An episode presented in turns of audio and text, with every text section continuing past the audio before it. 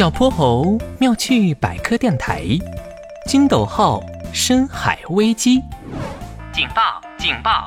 引擎已损坏。金斗号启动修复程序。抱歉，修复程序无法启动。见鬼，我们快沉到海底了！银白色的金斗号潜艇失去了引擎动力，正缓缓往黝黑的深海去坠落。小泼猴噼里啪啦地按着操作台上的按钮，哼哼猪则吓得双腿直打颤。怎么办呀，小泼猴？万一海底有怪物，一口就把金斗号给吞下去了，怎么办呀？比起怪物，我们更要担心的是大海本身。啊，这是什么意思呀？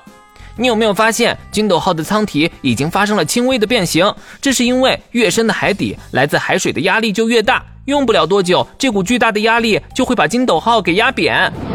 小泼猴话音刚落，金斗号的金属外壳就发出了一声巨大的声响，紧接着副驾驶一侧的舱体立刻被压扁，直接把哼哼猪挤飞了出去。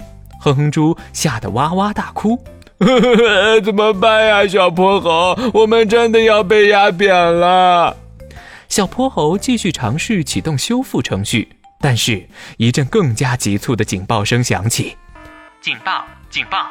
金斗号抗压系统即将损坏。糟糕，我们的时间不多了！完了完了，这回我们是真完了！眼看着金斗号就要沉入更深的海底，突然，他们感觉到有一股力量顶住了潜水艇。哼哼猪立刻趴在舷窗上一看。原来是一群浑身漆黑、长着大眼睛和大嘴巴的深海鱼，它们用脑袋顶着金斗号，奋力地往上游动。谢谢，谢谢你们！嗨，不用谢，我们可不想看到一艘潜艇被压成纸片。在深海鱼们的帮助下，金斗号终于脱离了危险，来到了相对安全的深度。你们太厉害了！哎，为什么金斗号这么坚固，都会被海水压扁，可是你们却可以自由的在深海里游来游去呢？嘿嘿，我们深海鱼为了适应深海环境，骨骼变得非常薄，而且非常容易弯曲，肌肉组织也特别柔韧。最重要的是，我们的鱼皮组织进化成了一张薄膜，它可以让我们的身体里充满水分。